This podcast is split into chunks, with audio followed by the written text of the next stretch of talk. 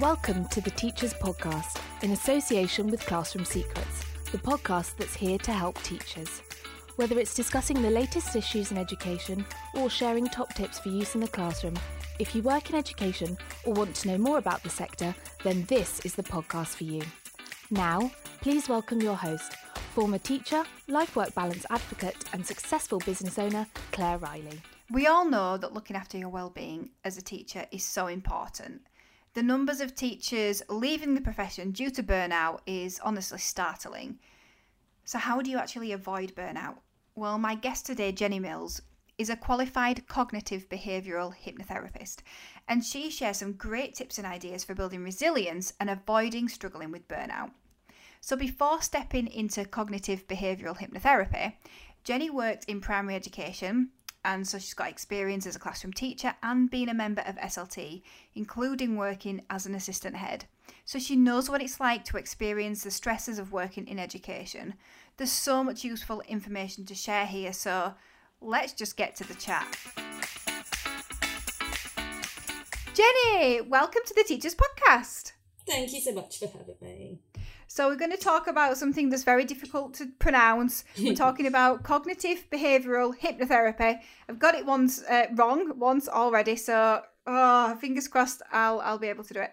Um, so, can you explain then for a teacher who has maybe never heard of it before, what is cognitive behavioral hypnotherapy? So, it's based on the techniques of cognitive behavioral therapy, where you look at how you're feeling, what you're thinking, and what your behaviours are. And it's using hypnotherapy to embed those things. So, using visualization and rehearsal to just embed all those positive changes that you want to make and have gone through them in your head before you actually do them. I love the word rehearsal in that. Yeah, it's it's the main thing. It's like being um, a sports person and rehearsing your race before you do it. If you want success, you need to have envisaged it and practiced it and be prepared for it to be successful. So that um, rehearsing is really important. So I find this really interesting then because I know quite a bit about visualization. I'm really into personal development, um, and it's something that kind of came into my life really as a business owner rather than a teacher. Um, so, quick question then, because I, visualization visualization is something that I still struggle with. Like, how do you ma- maintain focus and like keep making the visualization better? Because I kind of get a bit bored because I'm like, oh, I already know this one. Mm, yes, so that's part of getting yourself into sort of hypnotic state. There's no such thing as a trance um, in hypnosis. It's all hypnosis is self hypnosis. So when you're driving your car, you're probably in self hypnosis. You've kind of turned off that critical thinking. You're just doing the process. That's hypnosis. That's you just focusing on one thing.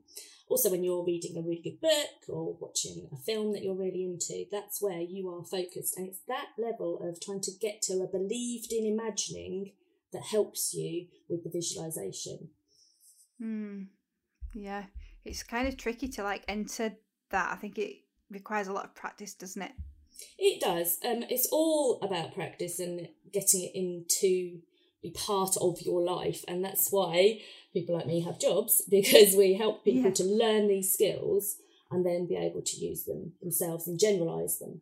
Yeah, it's. I suppose it's it's not just learning it like once and then being able to do it. It's having to revisit it and improve it and reflect and review and that kind of yeah. thing as well. It's just like learning anything, you know, you you exposed to it, you practice in different situations, practice it in different ways, you practice the hard bits, and then you put it all together, and then you've got a routine.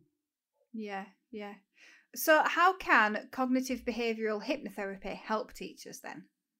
So, well-being is so important. Teachers give so much to their job and their class and their school, and they expect so, so little. Um, and often leaders want to help their staff, but we've got no resources. um, so you've got to take some ownership and empower yourself to be able to cope. So, cognitive behavioural hypnotherapy can help teachers to cope with challenges and situations that they find tricky, that are too much, um, and it, it kind of helps with the common symptoms of teaching, which are, you know, can't switch off, feeling overwhelmed, not breathing, that Sunday night dread, exhausted, but you've got insomnia. It's just, it's all of those things can be dealt with with cognitive behavioural hypnotherapy and things like um, bad coping mechanisms. You know, you're drinking too much, you're eating too much sugar to stay awake, you just your health is suffering, but you can't stop. And that's where burnout comes, and that's where the cognitive behavioural hypnotherapy looks at your thoughts and feelings and actions and how to just make them better. Not necessarily cure everything for you, but just help you cope better. Yeah. And it's so difficult, like when you get in these cycles and, and you don't necessarily know that they are an issue, I suppose, until you can step back from it, like the overeating or the always going to the fridge when you have so and so thought. You don't you don't always observe yourself either, do you? Until you start be, becoming more self aware. Yeah. So if you're not feeling great, you need to look and keep a diary almost of what's happening. How is your technique for coping working out for you? If you run and that's helping you, great. It's not damaging, it's good for you. That's helping you cope. But if you go and have a glass of wine and you are just automatically doing that and you're not really thinking about it critically, then you're already in a pattern of hypnosis there. Is that helpful to you? Maybe it is. If it's not, then you can change that pattern because you put yourself in that sense of self hypnosis. You can change the script, you can move to a different, better, healthier way of coping. Yeah. So why are you so passionate about helping teachers avoid this burnout and, and build resilience then? I've been a teacher for 18 years now, back in the day when we didn't have the internet. Um, yeah, I've worked in teaching for a really, really long time as a classroom teacher the whole time.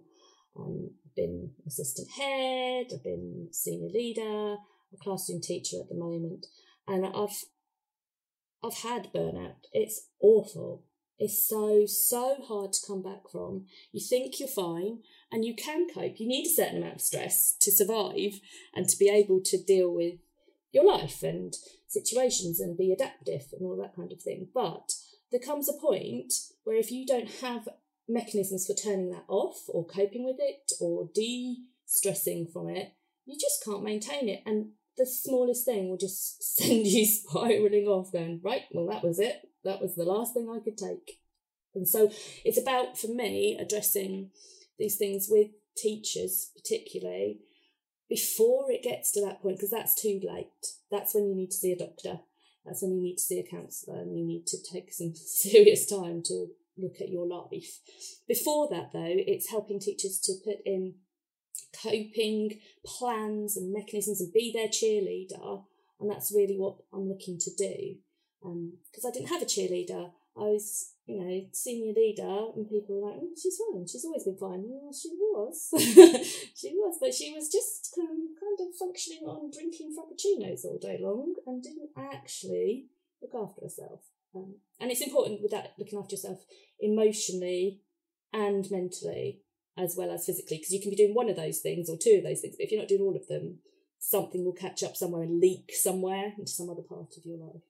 Yeah, this is it, and and we think we're okay as well until we kind of step back. And I think there's two things that you mentioned there. One, it's important that leaders kind of walk the talk, and you know if you're expecting your teams to look after yourself, then you have to do it yourself. But also, obviously, I'm a leader as well, and um, I, I, and the leader of a lot of ex teachers, so it's it is a difficult position to be in and until you're there you don't realize all the perceptions that are probably not real um that are had of a leader for example oh well it's all right for her or they've got it all sorted because they always look really together but maybe that's not necessarily the case yeah um, and that kind of being paid you know you're at the top of the pay grade great so you deserve all that stress mm, yeah but there's only so much a human can deal with yeah, yeah, and, and and it's that understanding as well. So, I mean, you mentioned that you're in school now.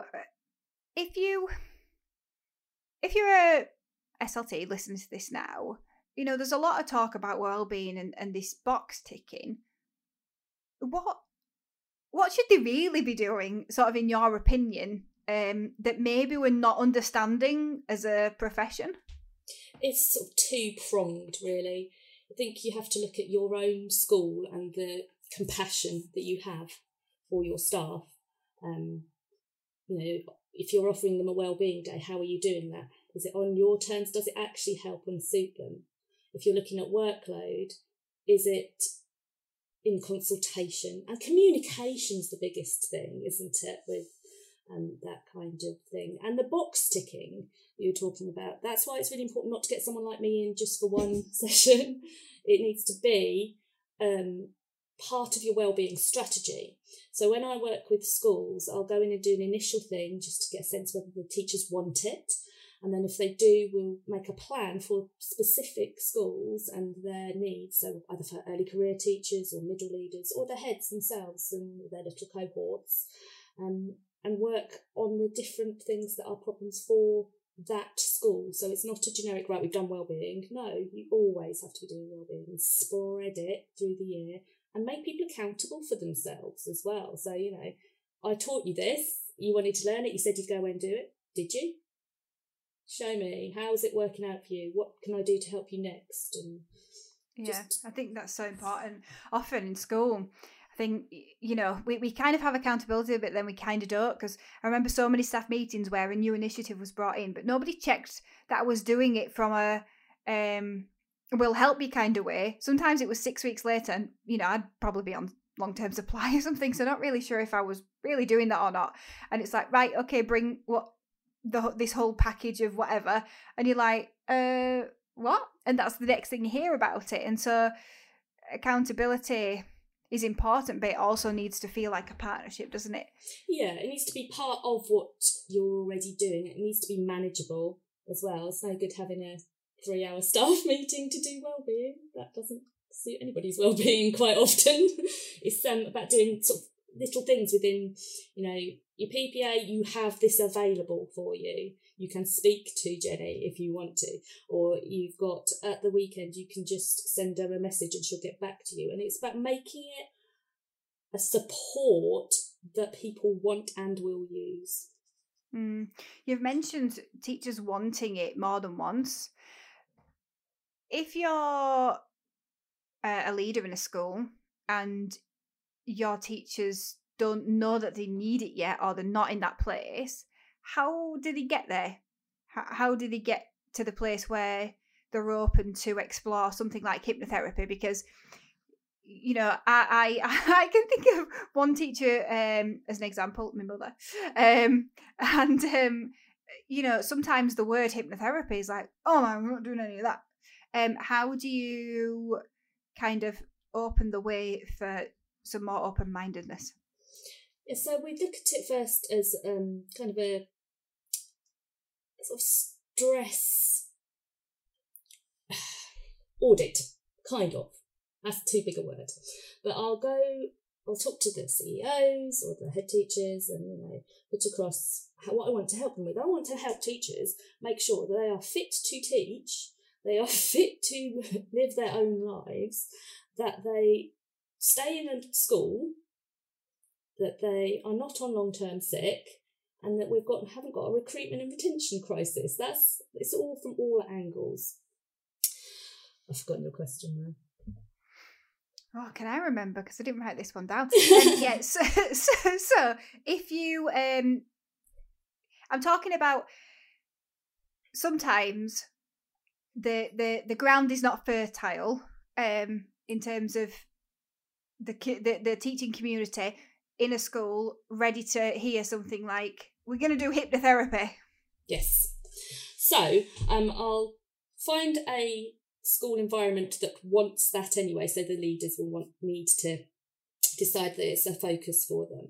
And I found that it's about offering different things. So schools that are offering um, hypnotherapy and schools that are offering mindfulness and schools that are offering yoga and schools that are offering bacon sandwiches on a Friday. I mean, that's a bit of a tokenistic thing, but all, all of these things and understanding of people, it's about people being able to find the bit they want. So I'll go and do an introduction of what hypnotherapy is and go through three things that I think will help you tomorrow in your classroom. Try it. And then from that, people will either say, mm, Do you know what? I'm all right. I've got my coping mechanisms. Or they'll say, Oh, that was good. You got anything else? And just finding the people who want it. I'm not about selling anything to people that they don't want or need. I'm about showing them this is a way that I can help you if you want me to and it feels comfortable for you. If you're happy doing yoga, which is amazing, and all running, or if you just are a really chilled person and nothing phases you, you don't need my help, fantastic.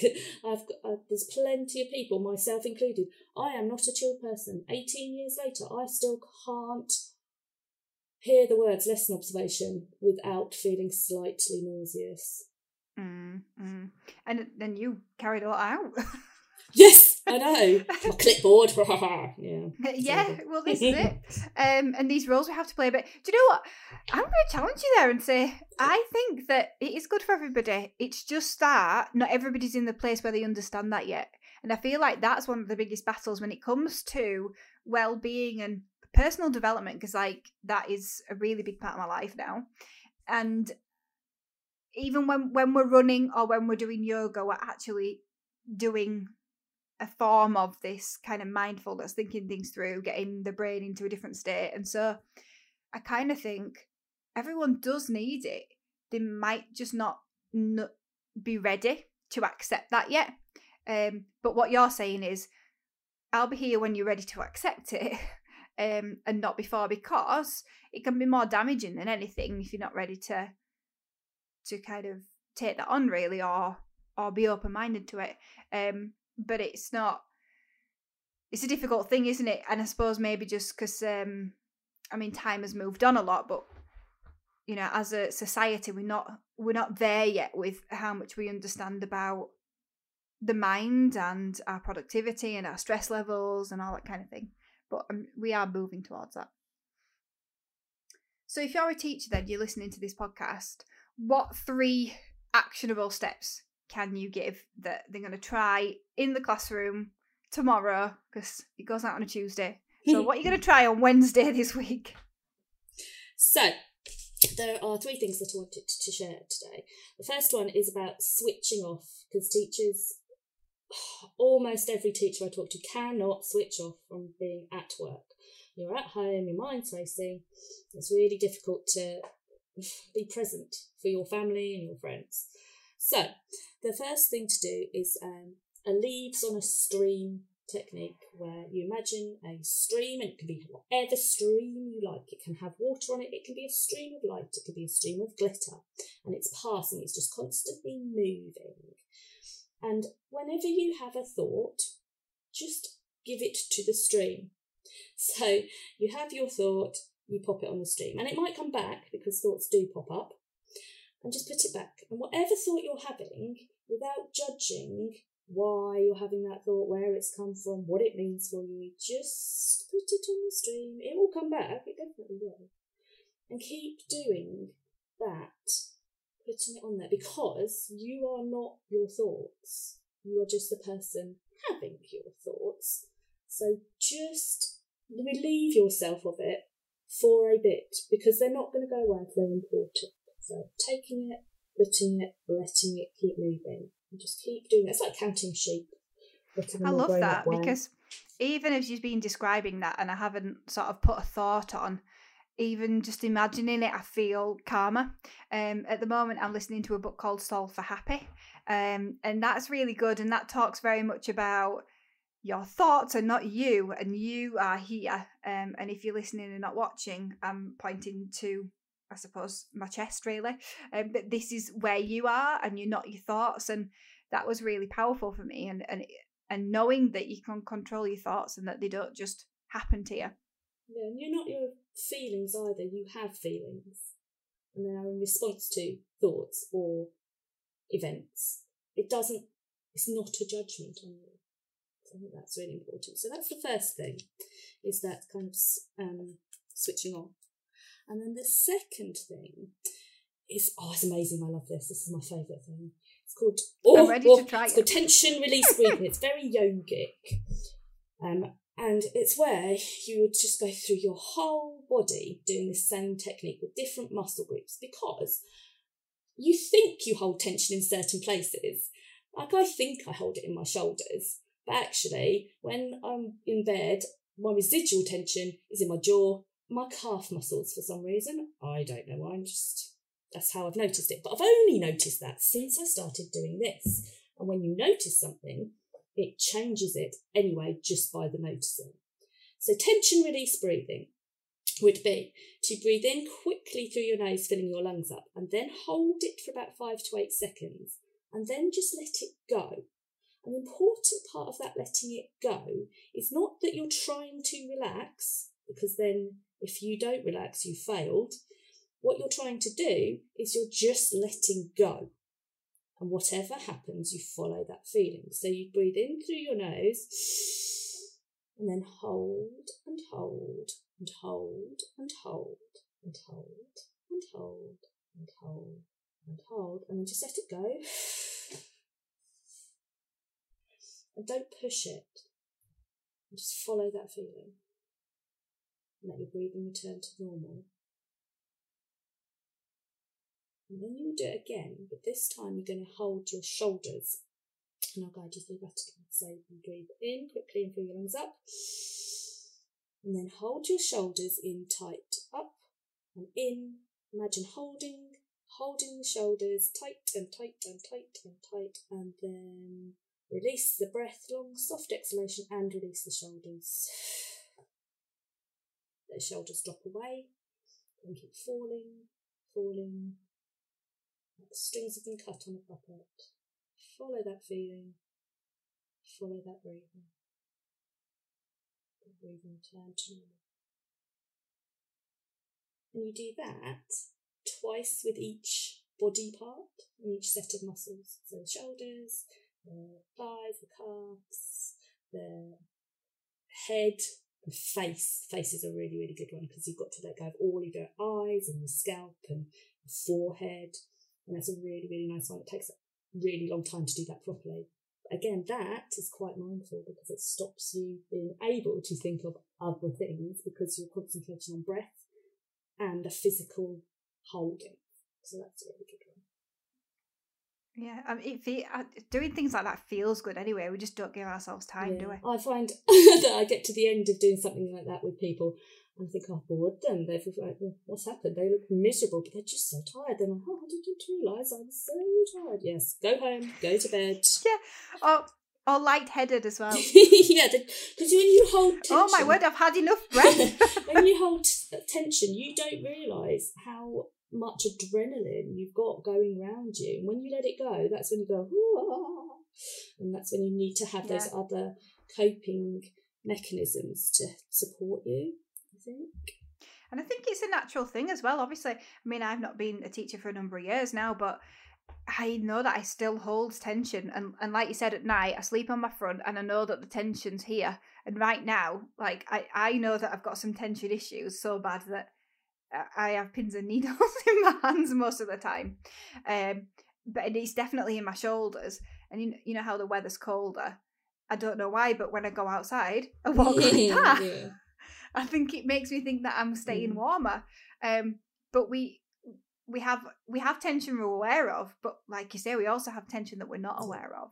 So it's got to be good for the the muscles as well. And it just it helps you switch off and relax and you can recall those feelings of letting go, letting go when you're in a stressful situation. So in the lesson observation I had yesterday, which I haven't had any feedback yet, I don't know how it went. Why am I that bothered? I don't know. But um I just you know, you just got to think, I'm breathing too fast, my shoulders are up high. Okay, it's just say relax, calm, peaceful, just remember that feeling of breathing out and letting your shoulders go. It just helps ground you a little bit as well. Hmm, yeah. So that was my second one, and I have got a third one. Um, and this is called so it's called thought stopping, I would call it. So it's where you've got um, a tricky situation, like a learning walk is happening, and it can be anything in your personal life too, but if a learning walk was happening, have a think about why that is making you feel uncomfortable, if it does, and it does for me. So I'd think it through and write down my thoughts. So what I'm telling myself, you know, oh gosh, I'm going to get found out. They'll know I'm rubbish, and I'll make so many mistakes, and the children won't learn anything. And everybody will know the feelings that you've got.